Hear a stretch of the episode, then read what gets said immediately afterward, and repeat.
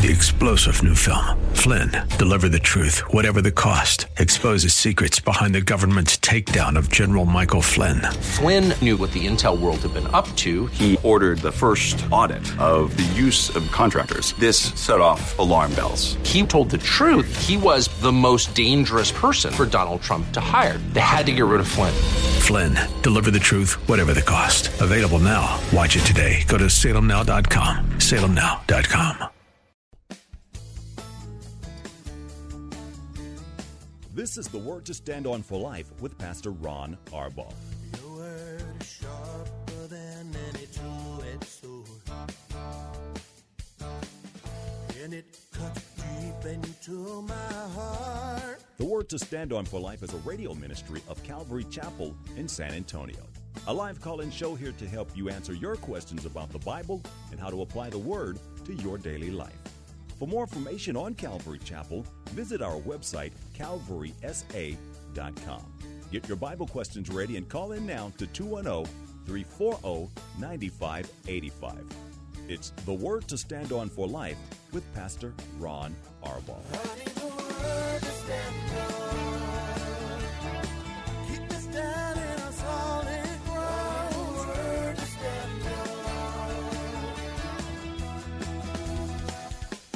Welcome to the Wednesday show. I'm Pastor Ron Arbaugh from Calvary Chapel in San Antonio, Texas.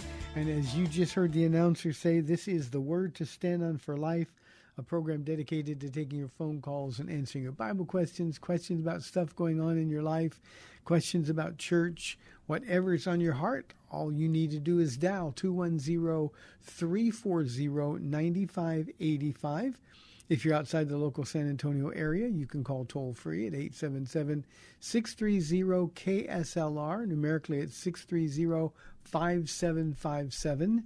You can email questions by emailing questions at calvarysa.com, or you can use our free Calvary Chapel of San Antonio mobile app. And as always, if you are driving in your car, the safest way to call is to use the free KSLR mobile app. Just hit the call now banner at the top of the screen, and you will be connected directly to our studio producer. Everything else will be hands free.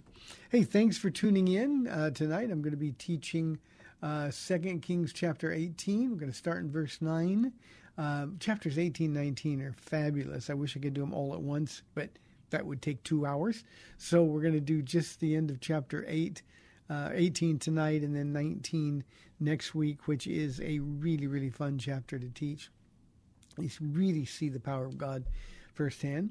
And of course, tomorrow, Paula will be live in the studio with me on the date day edition of the program. We'd love your calls and your participation on that as well. Okay, let's get to some questions while we await um, your phone calls. Here's a question that was sent into our email inbox by Kim. Pastor in Proverbs 10:27, it says, "The fear of the Lord adds length to life, but the years of the wicked are cut short." Is the writer of Proverbs talking about our eternal life? Because we know, and we've seen many wicked people living long and prosperous lives here on the earth. What is Solomon really saying here, Kim? You need to understand that we don't make doctrine out of the poetic books, Psalms, Proverbs. Um, uh, this is just a general truth of life. And what they're saying is um, uh, being being honestly fearful of the Lord. I mean that in a filial way. Um, means you can live a life that's pleasing to the Lord, and there's benefits to that.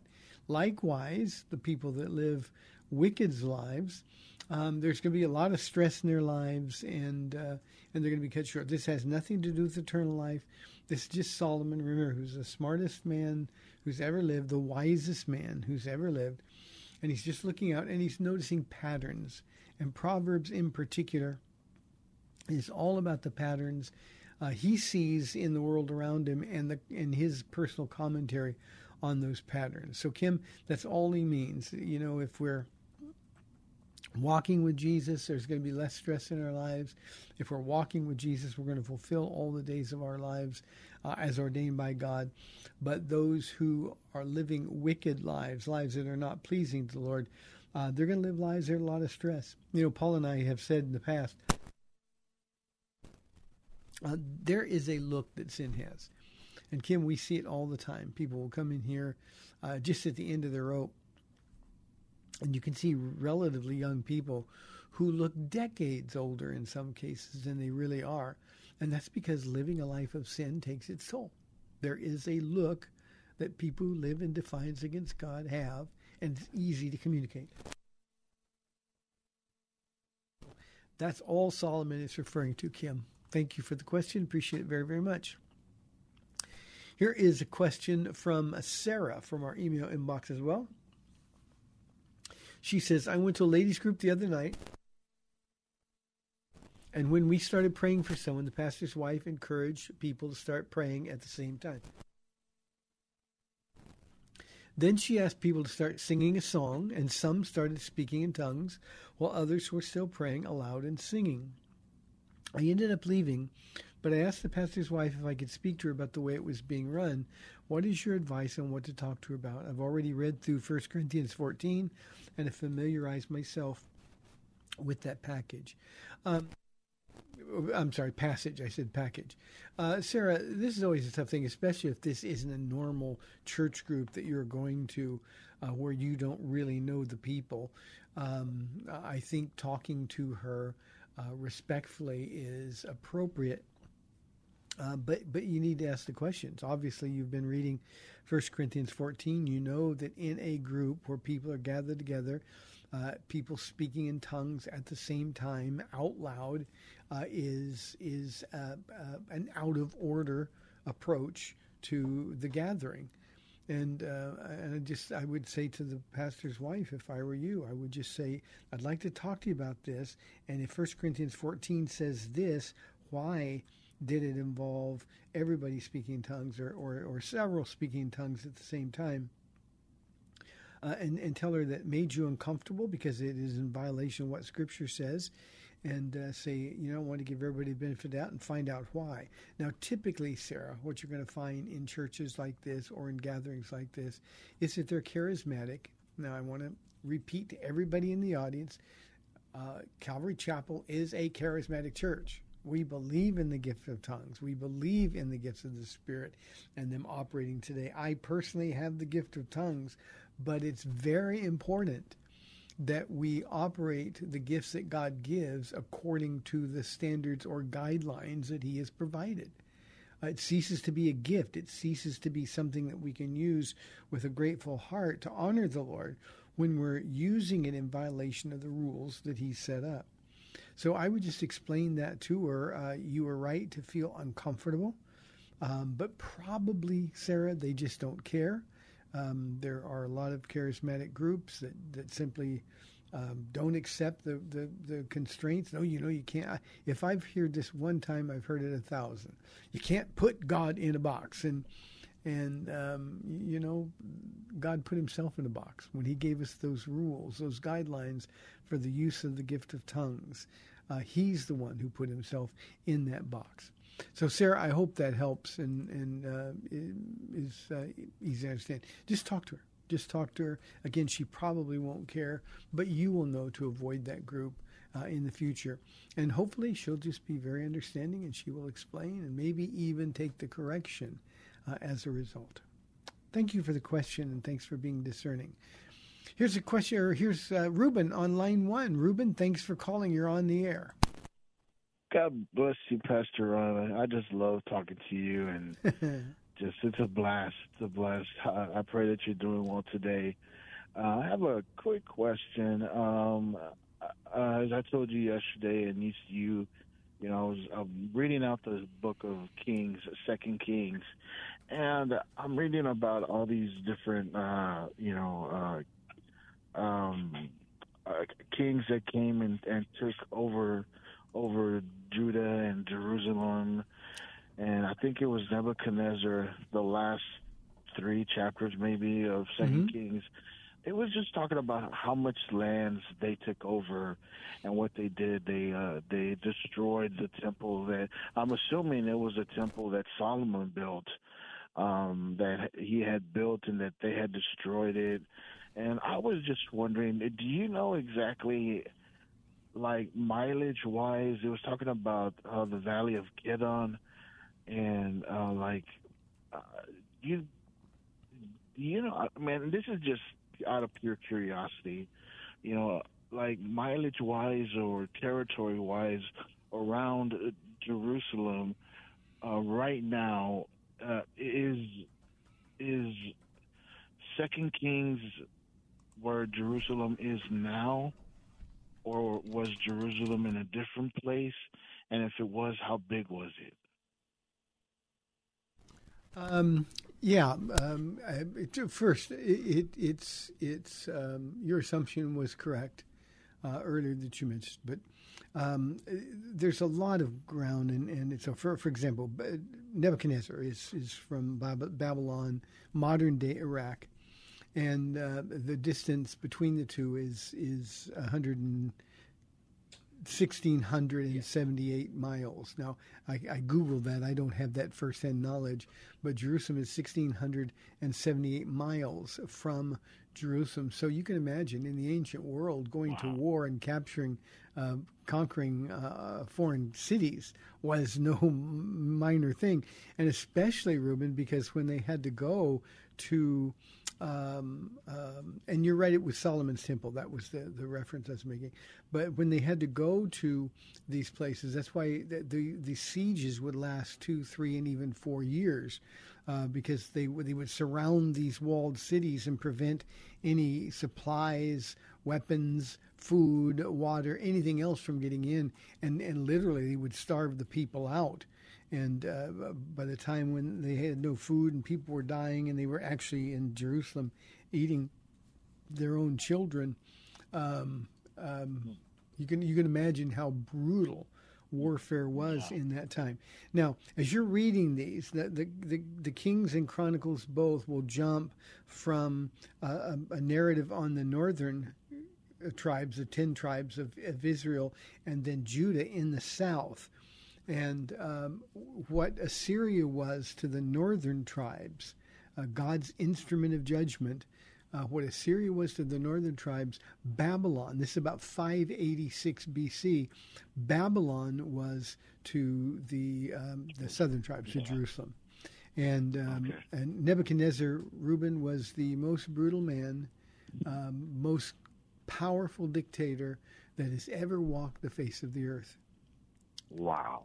by far, just a, a brutal, brutal man, and and yet, uh, if you read Daniel chapter four, uh, you'll read his born again testimony. We're going to actually see Nebuchadnezzar in heaven. Really? Oh yeah, yeah. He repented. Daniel.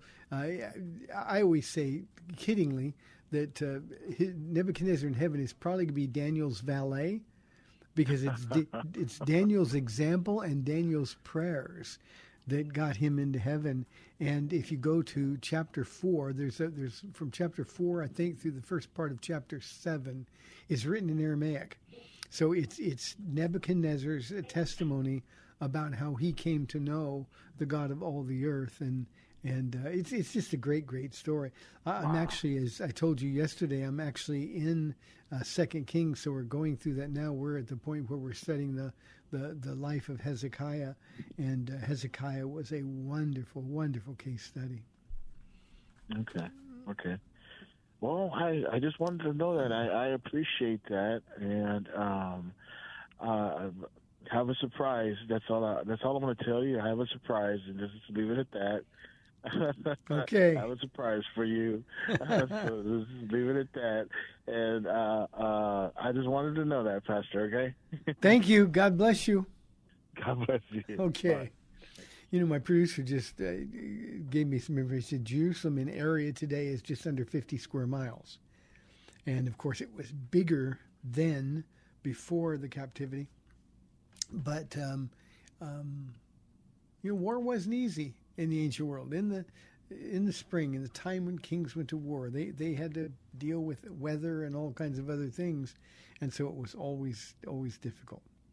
Very, very good question. Thank you very, very much. 340-9585 for your live calls and questions. Here is a question that came in from Scott. He said, I have two questions in 1 Timothy 3.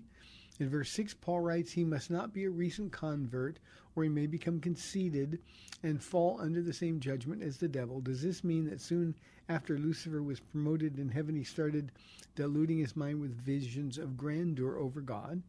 And then the second question in verse 7, Paul, referring to overseers, says he must also have a good reputation with outsiders so that he will not fall into disgrace and into the devil's trap. What does Paul mean by a good reputation with outsiders, and what is the trap that he refers to? Um, Scott, uh, th- these are the qualifications for pastors. That's that's very important. Uh, the qualifications for, for the office that we call a pastor, overseers, bishops, uh, were, were most commonly what they were referred to uh, in the early church. Uh, but that he must not be a recent convert and may become conceited is simply don't lay hands on somebody too quickly. Make sure that they're proven. Make sure that they've been tested. Make sure that they are above reproach. Now, this reference has nothing whatsoever to do with the devil and what he did. The devil, um, when the angels were given uh, free will, uh, like every other creation of God, they have to make a free will choice to serve the Lord. Now, in heaven, they didn't have that opportunity. Well, God obviously knew what was going on in Lucifer's heart. And uh, uh, I, I, I, personally believe, Scott, very strongly that uh, this happened, the, the, the, fall of Satan happened shortly after God created Adam and Eve. Uh, when um, God created Adam and Eve, he said, saw that things, this was very good, he said. Uh, we know from Ephesians 2:10 that that human beings are the best thing God ever made, better than the angels. It was sort of the, the Greek word for workmanship is poema, and and it's it's just like we humans are God's expression of creative imagination. We're the expression of beauty that comes from the infinite mind of God. And I believe that was when Lucifer became uh, upset uh, up to that point, especially if you read Ezekiel 28, and more specifically in the King James Version, uh, the description of Lucifer is that he was the most beautiful creation of all of God's angels. And so Lucifer, you know, flopping around heaven, w- was simply um, the, the, the, one that all the other angels admired the most. Um, but when he saw Adam and Eve, he decided that he wanted to be greater than them. Then the way sin works, sin is insane. He wanted to cast his throne above the Most High. He wanted to be God. And so that's all he's doing. And, and, and the reality here is that, that if you lay hands on somebody too quickly, and I have been guilty of this, I think every pastor has been guilty of this at some point. We find a young man who's full of the Holy Spirit and full of zeal, and, and he's, he's a gifted man uh, it happens not only in uh, uh, pastors, but but in other church ministries, especially those who are uh, visible, uh, worship leaders in particular. Uh, you can see these men get carried away with themselves, and instead of worshiping God, it becomes about themselves and their ministry, and it's because of conceit. Paul himself said that he suffered with conceit um, that's why the thorn in the flesh was given to him, a messenger of Satan, to keep him from becoming conceited because of his surpassingly great revelations. So that's all he's saying. When you choose a pastor uh, or a ministry leader, make sure that that man, uh, or in the case of non pastors, a woman, make sure that they've been tested. Young men, especially, have egos. And ego has got to be done away with. Ego has got to be dealt with. We've got to walk in humility. We've got to walk in submission to God. And young men, especially, Scott, have a difficult time with that. So that's all he was talking about there. Um, uh, the qualifications for an elder. Now, regarding to the same office, the overseers of verse 7, um, to, to say that he must have a good reputation with outsiders um, what we don't want to do is is lay hands on somebody and they've got a, a messy life. Uh, I'll give you an example of pastors whose uh, credit ratings are horrible, uh, pastors who owe people money and don't pay back, uh, pastors who are doing things they think in secret, but they always come out because God makes sure they always come out. Uh, we want to be sure that we're not um, harming the name of God or the ministry of God because somebody that we name a pastor. Can you imagine coming into a church and there's a pastor teaching the Bible, and and you look at that man and you say, "Look, I just saw you." Or maybe it was a creditor. I just called you to try to get some money that you rightfully owe me, and this is how you treated me. Um, that would would would ruin um, the, that man's ability to minister to people who are outsiders. By that he means unbelievers. So that's what it is. Let me tell you a quick story. I don't have anybody waiting on the phone. Um, uh, Scott, the, the uh, um, years ago now, uh, I do have somebody waiting on the phone. Okay, let me let me take that first, then I'll come back and tell that story. Let's go here to Ray on line three. Ray, thanks for calling. You're on the air. Hello, Pastor Ron. Um, I I'm curious in uh, in Luke uh, mentions a, a couple people uh, that uh, Jesus uh, raised from the dead, but Lazarus he waited uh, four days or more to make sure his point was getting across that he was really dead, and and explanation on that was that uh, the the common assumption was that the spirit hung around a, a deceased person for several days until they started to decompose or whatever. Mm-hmm. And uh, if you could just clear that up uh, for me, that uh, I'm, I'm assuming that there were three raised from the dead and uh, no more. So I'll I'll let you uh, fill me in on that. Okay, thank you, Ray. Good question. You know, Ray, a couple of things. One, we can't assume that there weren't more. Uh, the ones that we have reported on, of course, we know for sure. But remember, in in the end of the Gospel of John, uh, John says, and he did so many miracles that if they were all to be written down, they would cover all of the, the they would take all the books or all the paper in the world, and certainly couldn't do that. So the the miracles that were reported on are just the miracles that we know for sure occurred, but there were many, many, many more that did that. So uh, I think that's really important to remember that we don't, we don't have the whole story. We just have the story that the Holy Spirit chose to reveal to us. Now, uh, Ray, the the the the, the miracles, uh, the the uh, raising of Lazarus from the dead. Uh, th- that was all about timing. Now you remember that was at Jesus at the end of Jesus' ministry. He was getting ready to go to the cross, and uh, and this was sort of a, a, a big splash that he was making. Uh, Lazarus was obviously a very well-known, uh, wealthy, influential Jew. There would always be people around. And when he waited four days, the, the actual superstition of Jews at the time was that the spirit of a person that has died would hover around the body for four days.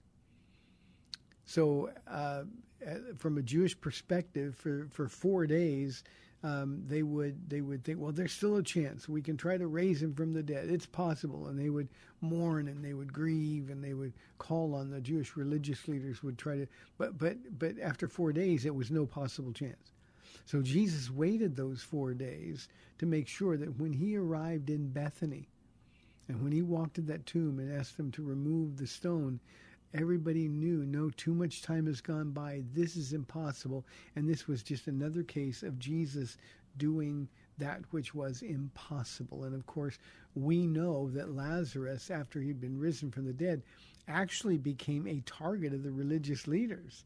And the reason he was a target of the religious leaders is because uh, he was a very effective evangelist. Can you imagine when Lazarus wanted to speak and everybody wanted to talk to him? We can only imagine the questions they would ask.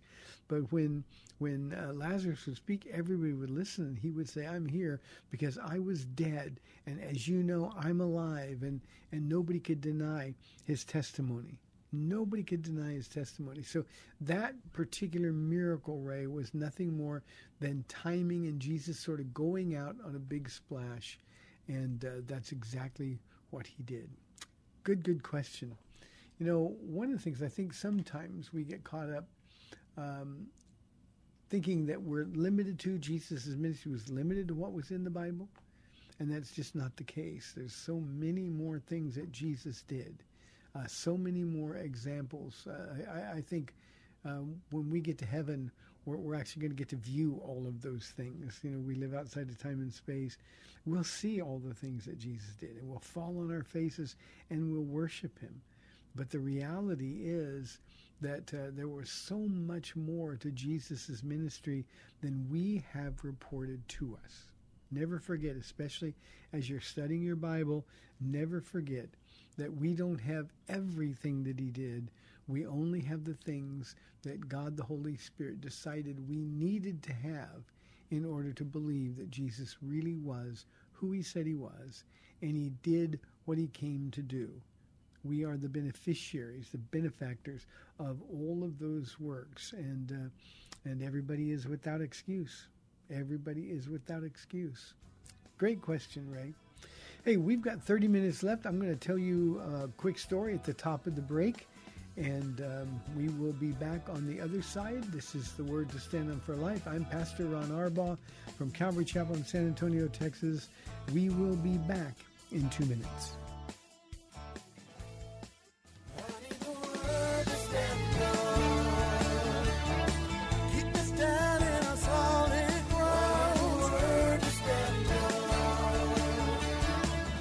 Back to the Word to Stand On for Life. We're taking your calls at 340 9585 or toll free 877 630 KSLR. Now, here's Pastor Ron Arbaugh. Welcome back to the second half of our Wednesday show. Remember, Bible study tonight, Second Kings in chapter 18. And Paula live in studio with us tomorrow as usual on Thursday. I told you I was going to tell you a quick story. You know, when Scott answer, sent the question about having a good reputation with outsiders, here's why it's really important. Um, years ago, um, I was preaching um, my three services. And at the end of second service, I can I can see this woman, and I don't see very well. I think most of you know that. Um, my vision wasn't as bad then as it is now, but I could see her kind of sneaking up in the aisle, and it was being done in a way that that was just unusual. And so she's coming up the aisle, and, and she gets close enough to me that she can see for sure. And she puts her hands on her face and she goes, ah, It's true. God can make a preacher out of a car dealer. Now, this woman worked for me 10 years earlier. She worked for me in Phoenix, Arizona, and I was the biggest jerk in the world. And when she came, just as circumstances would have it, she came to our church, saw me preaching the second service, and she just thought, boy, there's something familiar about him. Is it possible? No, it can't be. Um, but but she had to see a dramatic transformation. Imagine what it would have been like if she comes in and sees me, and I'm still the same jerk that I used to be. Um, but but she was able to see what God had done. So uh, that was neat time, neat time. By the way, they stayed around the church for a long time before they moved out of town. Here's a question from Mark in Austin. Have you ever prayed over someone who was possessed by a demon? Um, yeah, Mark, I have. Unfortunately, it's not a fun thing to do, uh, but I have prayed for uh, people that were demon possessed and encountered people that were demon possessed a long time. Now, one of the things that we need to remember is that if the host of the demon, and that's the person, if that person is unwilling to receive Jesus Christ, it's not a good thing. It's not a, a good thing for the person if you cast a demon out. Um, Jesus said that if a, if a demon is cast out, it's going to come back to its former place, its former house. If he finds it empty, and by that Jesus meant not occupied by the Holy Spirit, then he's going to go get seven other demons more powerful than himself, and the, the situation will be worse um, then than it was at the beginning. So, um, you know, I, I found that the Holy Spirit really gives me opportunities to sort of ferret through the demon and gives me a moment of clarity that I can talk with the person. And I'll ask him, look, I'll, I'll take care of this, but uh, I'm not going to do it if you're not ready to receive Jesus Christ. And and usually then they'll flip out. And I, have only had one person in that instance, um, uh, Mark, say that, that yes, they were ready. And that demon was gone and it was instant. I don't have to do anything. The minute they receive Jesus Christ, that demon flees. Uh, but yes, I've prayed over people who are possessed by a demon.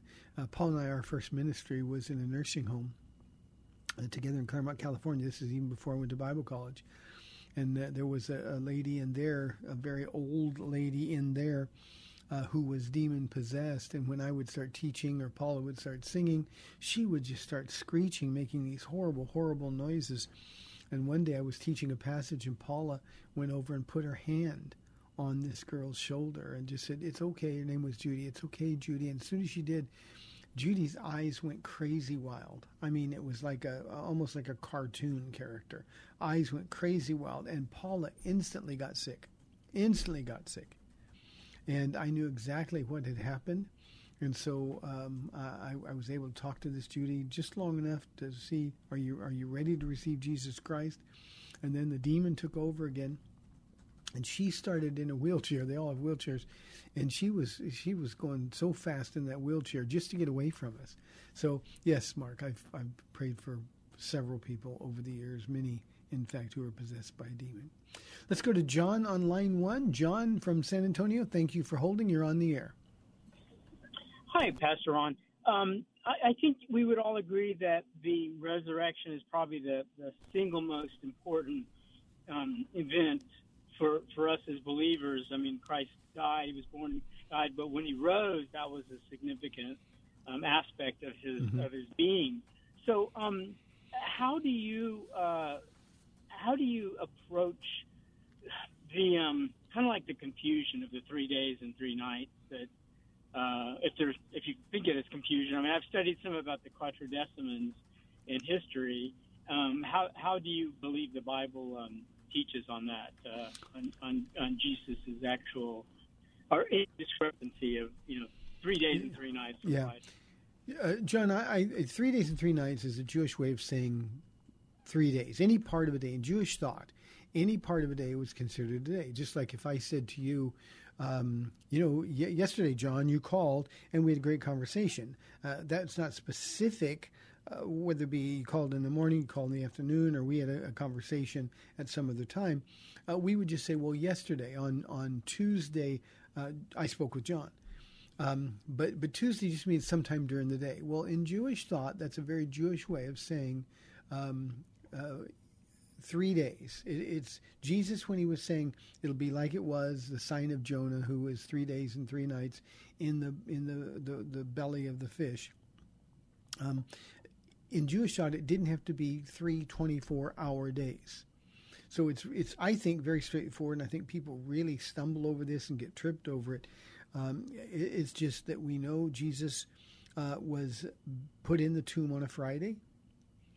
Uh, remember, the Jewish day starts at 6 o'clock or, or, or dusk as the sun goes down. So, what we would say is Thursday night um, at 6 o'clock, that would be Friday um, any part of the day Friday would, would say that's one day. Uh, not 24 hours, but any part of the day. We also know that he was in that tomb on Saturday. His body was in that tomb Saturday, um, ostensibly the, the entire time. And then on Sunday, the first day of the week, we know that he came out very early in the morning. But we also remember that that, that started at midnight on Saturday night. That would be uh, Sunday uh, for for a Jew. That's why the women could come out on uh, after the Sabbath was over. So he was in the tomb uh, on on Friday, um, a part of Friday, a large part of Friday. He was in the tomb all day on Saturday, and his body was in the tomb for part of Sunday morning. So that's three days in Jewish thought. We get tripped up John, because we think that has to mean three 24 hour days, and, and the math just doesn't work there. So I think when we, we're, we're reading the Word, um, we have to understand the context um, of the passage. We need to understand what the general understanding was uh, in regard to um, the the counting of time or the accounting of time. Johnny, you still with us? Does that make sense? Yeah. Yes, uh, I I have never um, you know thought of it in that perspective, but um, yeah, very very much. And uh, sometime we'll come out and visit you. Actually, we we we uh, my wife and I, uh, Alma, we we knew you way back when in the in the '97. We visited with Oh, you, wow. and it's just been a while, so uh, you probably don't remember us, but. Um, you know, we had lunch with you and all that stuff. Oh, But well, then- I hear your voice, and Well, I can promise you, John, if I saw you, if we had lunch together, uh, I promise you that I would be able to recognize you. I would love to see you again. That would be really, really nice. Yeah, we'll come out some Friday. My Oh. son is a youth pastor now, and um, and uh, I think I, he, he would like to, to visit some Friday night. Praise the Lord. God bless you. Things have changed a lot since 1997. Yeah. Well, God bless you both. Thank you, man. Appreciate it very, very much. Wow. People haven't seen me since 97. He's going to look at me and say, What has happened to you? That's an amazing thing. You know, I think in, in just studying these things, there's always people saying, well, he wasn't in the tomb three full days. Uh, it never said he was. Uh, and again, you've got to understand the writer's intent, his understanding of the time. And uh, we're not talking about a, a very specific 24 hour period of time or a f- total of 72 hours, and then Jesus came uh, out of the out of the tomb. So parts of three days would be the same thing as three full days. Uh, that's what it says. 340-9585 for your live calls and questions. Here is a question from Trey. He says, I'm reading the Bible to my kids. Their ages are 9 and 11, and they complain about it being boring every time. Should I give up? Trey, here's where you have an opportunity to teach your children a lesson about respect. They need to respect their father, and you need to let them know with consequences that there's not going to be any disrespect that's going to be permitted. And you just tell them, and you tell them proudly, I'm going to give account to Jesus of how I love you and how I protect you and how I prepare you for the world that you're going to get into. So I don't care if it's boring or not. This is what we're going to do. And you're going to be here. And I would add, and you're going to like it. And and God will intervene. But but don't even entertain giving up. You just keep reading the Bible. You know, Trey, when I grew up, there was a kid on my street named Jerry Brown. And um, he was uh, a Jewish kid. Um, and while all the other kids were playing every day, he had to go in at four o'clock and he would spend two hours. And those hours were one, um, taking Hebrew lessons, and then the second hour was piano, practicing piano. He was a pianist. And, uh, you know, we say, oh, come on, Jerry, you can stay out and play. We're having fun. We're playing a game. And he would say, nope, got to go. His parents didn't give him a choice. Turned out to be a great pianist. He spoke multiple languages. And then I wonder, well, why didn't you make me do that, mom and dad? Um, so do what they what's best for them. Don't do what they want. Don't do what they want, and then use this as an opportunity to teach them about respect. That's very, very important, Trey. Thank you very much for the question.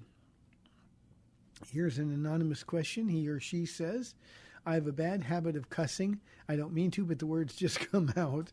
Well, you got to break the bad habit.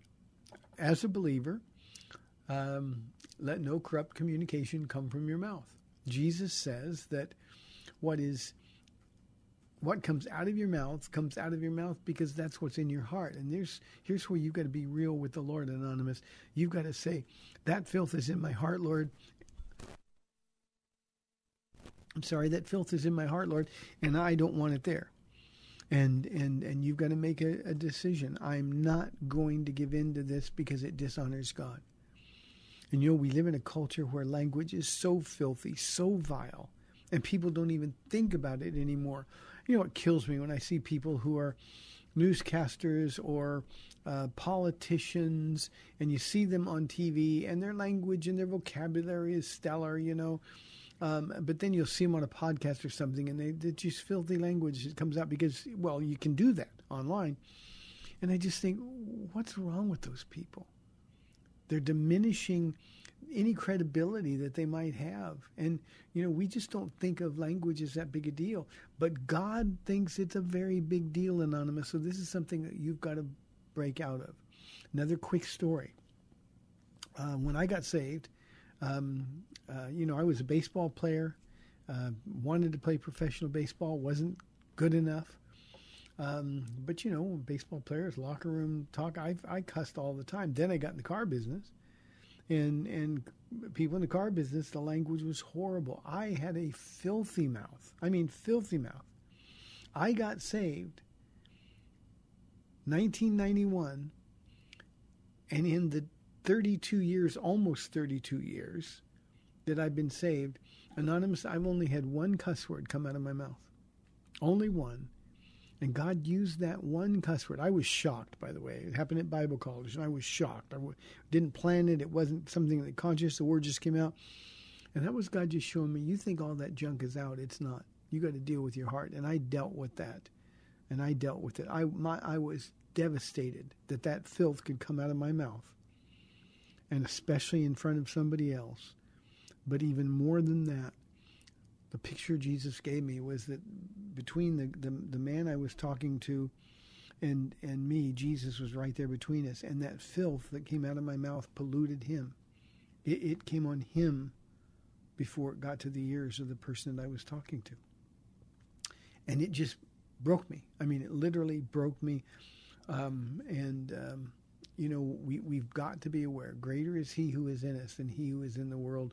We don't have to give in to the lies of the enemy. We don't have to, to, to fall into the same habits everybody else does. But Anonymous, you got to be with Jesus instead of being around people in this world. It's just that simple.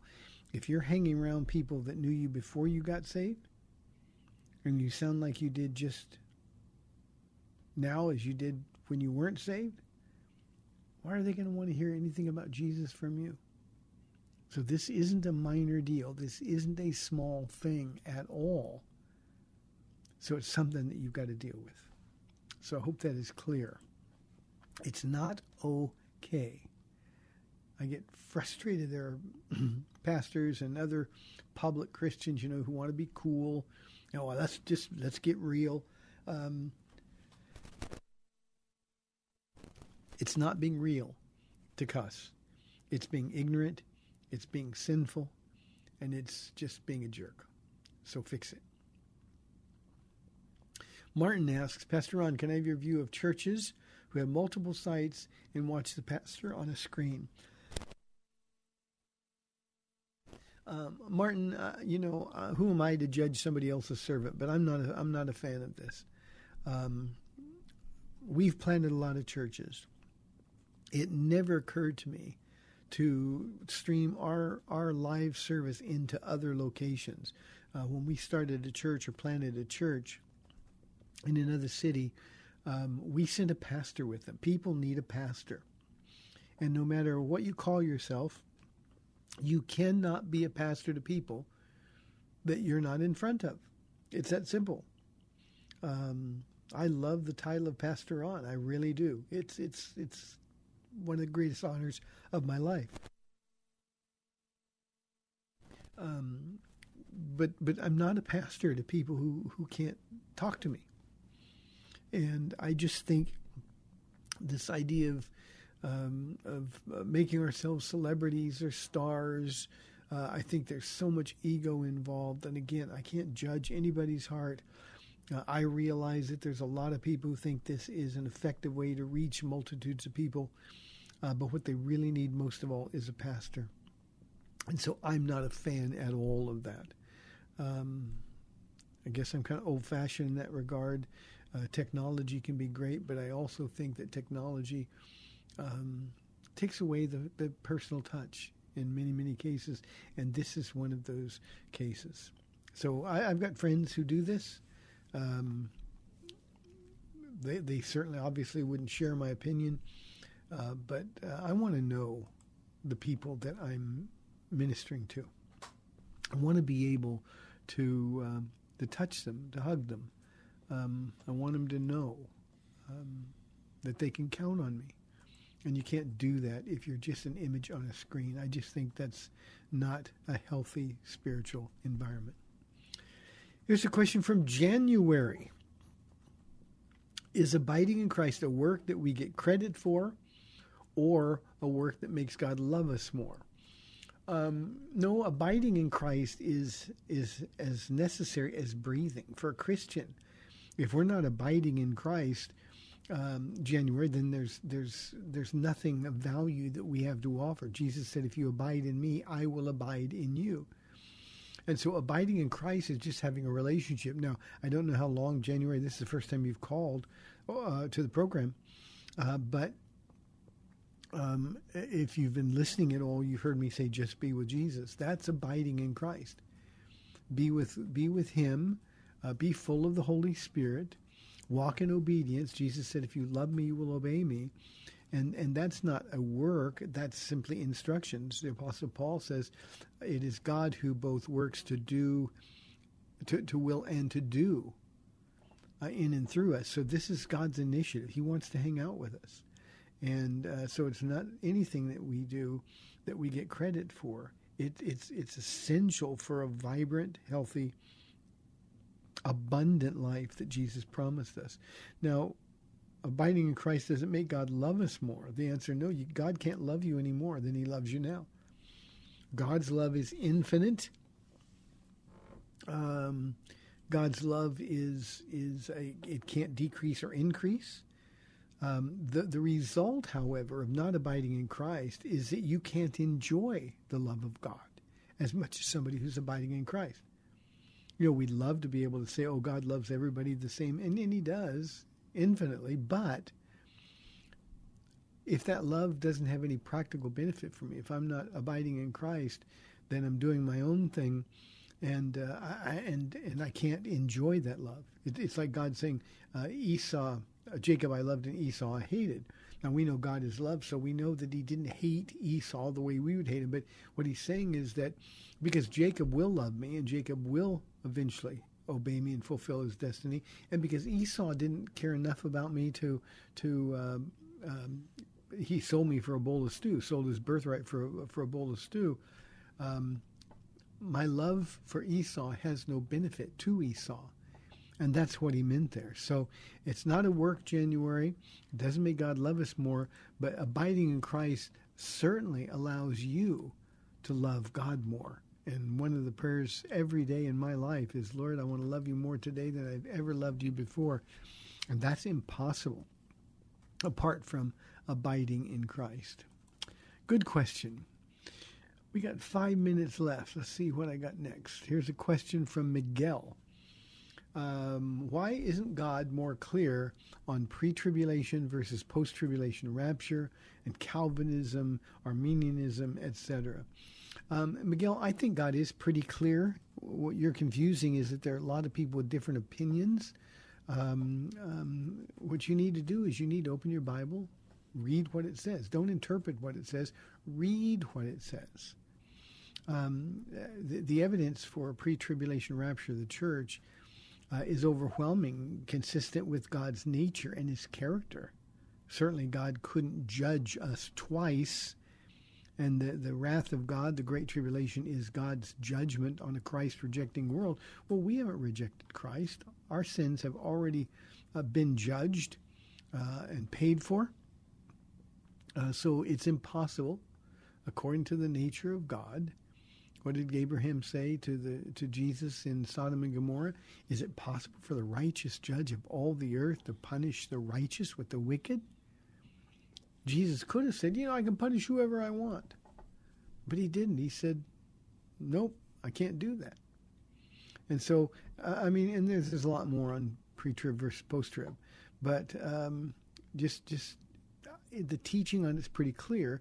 Don't confuse yourself with a bunch of different interpretations. Just figure it out, Miguel, for yourself. Same thing is true with Calvinism and Arminianism. They are both of them are extreme positions, and I have said often on this program that the truth. Uh, between extreme positions is always going to be found in the balance in the middle. And so um, just just open your Bible. God will be really clear. Now it may take you some time to figure it out, but God wants it to take you some time. He wants you to study it. He wants you to get it in His heart. And um, I've been walking with Lord now for almost 32 years, and the reality, Miguel, is that these questions are super clear to me and biblically provable and uh, God wants to do that work in you, but rather than making it easy, God wants you to sort of dig in for a little bit. I got time for one more question. We'll do this. It's anonymous. How should a Christian handle same sex attraction? The answer is by saying no. The same way that God would say to a Christian who is heterosexual, who is tempted by heterosexual sin, say no. It's that simple. Uh, we live in a fallen world. The reality is that there are people who are same sex attracted, but you can't follow Jesus and give in to those temptations. If you're going to follow Jesus, you've got to say no to the things of the flesh so that you can say yes to the things of God. And remember, when we do something that's really hard, when we give it up because we love Jesus more, nothing pleases him more than that. Nothing pleases him more than that.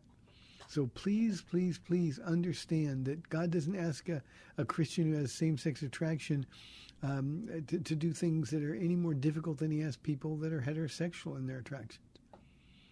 Just say no to your flesh so that you can say yes to God and you can live in that abundant life. The fact that you're still same sex attracted to somebody simply means you're going to have to be vigilant you're going to have to, to, to be prepared for the spiritual warfare that you're going to encounter.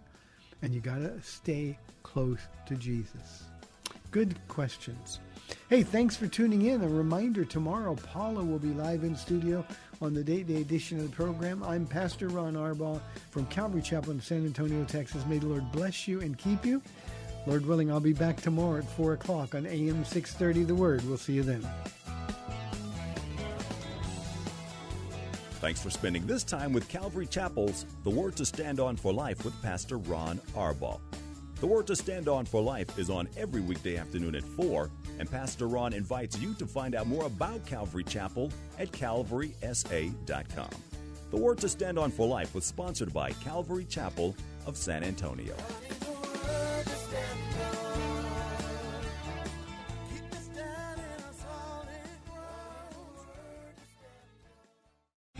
Three star general Michael J. Flynn, head of the Pentagon Intelligence Agency, knew all the government's dirty secrets. He was one of the most respected generals in the military. Flynn knew what the intel world had been up to. He understood its funding. He ordered the first audit of the use of contractors. This set off alarm bells.